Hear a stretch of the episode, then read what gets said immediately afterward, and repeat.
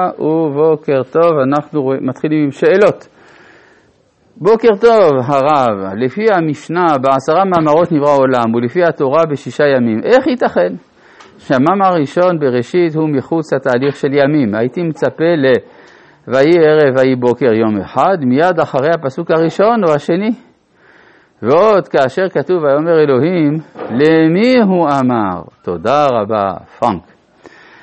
אה, שאלתך הראשונה קשורה לשאלתך השנייה. כמובן שאם אה, אין עם מי לדבר, אז אה, מחוץ למניין של הימים, ולכן בהתחלה, כיוון שאין עם מי לדבר, אפילו התורה לא אומרת לשון ויאמר, אלא לשון בראשית.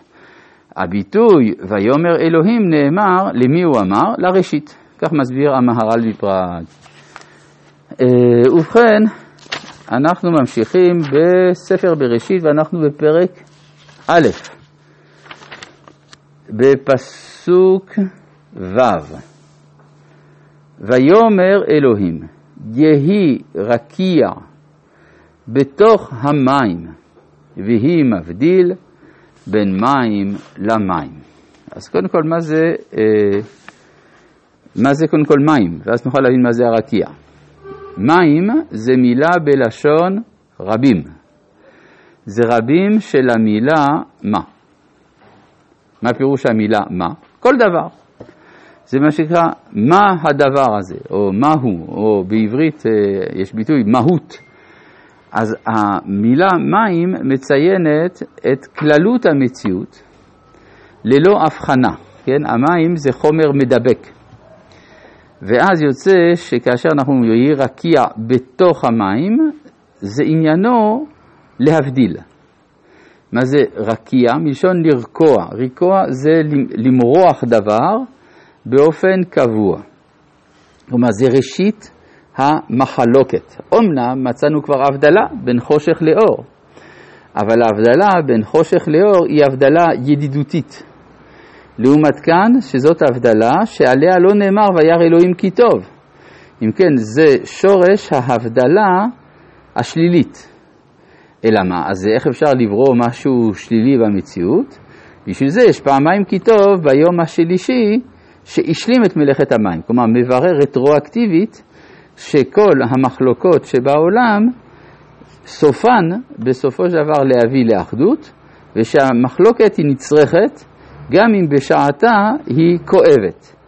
אבל השורש של כל המחלוקות שיש במציאות זה פה, יהי רקיע בתוך המים. עכשיו אנחנו רואים הבדל מאוד משמעותי בין הציווי לבין המציאות. בציווי נאמר שהרקיע מבדיל בין מים למים. אבל בביצוע, ויעש אלוהים את הרקיע ויבדל בין המים, היינו מצפים שיהיה כתוב ויבדל בין המים למים. ובמקום זה כתוב ויבדל בין המים אשר מתחת לרקיע ובין המים אשר מעל הרקיע. אז אם כך יש הבדל בין הציווי שדיבר על להבדיל בין מים למים לבין המציאות שזה בין המים אשר מתחת לרקיע לבין המים אשר מעל הרקיע. כדי להבין את זה צריך, אפשר להשתמש במשל של המראה החד-כיוונית. אם מסתכלים מצד המים אשר מתחת לרקיע, אז יש הבדל, יש מה שמבדיל מהמים אשר מעל לרקיע. אבל אם היינו מסתכלים מצד המים שמעל לרקיע, אין הבדל. זאת אומרת, ההבדלות הן תמיד ממטה למעלה ולא ממעלה למטה. כך שאפשר לומר שמבחינתנו, אנו העומדים למטה, אם אפשר לומר כך, אנחנו רואים חילוקי מדרגות ומחלוקות במציאות. אבל ממבט עליון, מהמים אשר מעל לרקיע, אז אין מה שמבדיל מהמים אשר מתחת לרקיע. וכאן נאמר, ויהי חן. כאן זה ביטוי חדש. בעוד שלגבי האור מצאנו ויאמר אלוהים יהי אור, ואחרי זה נאמר ויהי אור. כאן נאמר יהי רקיע, אבל לא נאמר ויהי רקיע. זאת אומרת שאלה רק ויהי חן. המילה חן, או כן, עם דגש בבגד כפת, משמעותה בערך. כמו. איך אומרים? כמו זה לא זה. כן? אני אביא לך, תשמע, זה כמו קפה, זה כמו שוקולד, זה, זה לא.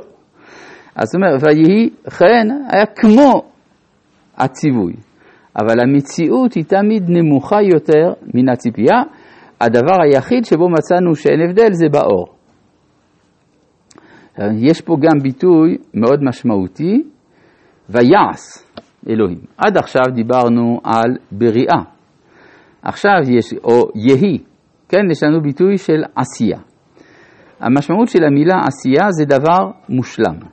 למשל, נאמר באשת יפת תואר, ועשתה את ציפורניה. מה זה לעשות ציפורניים? להשלים אותם, שיהיו מתוקנים.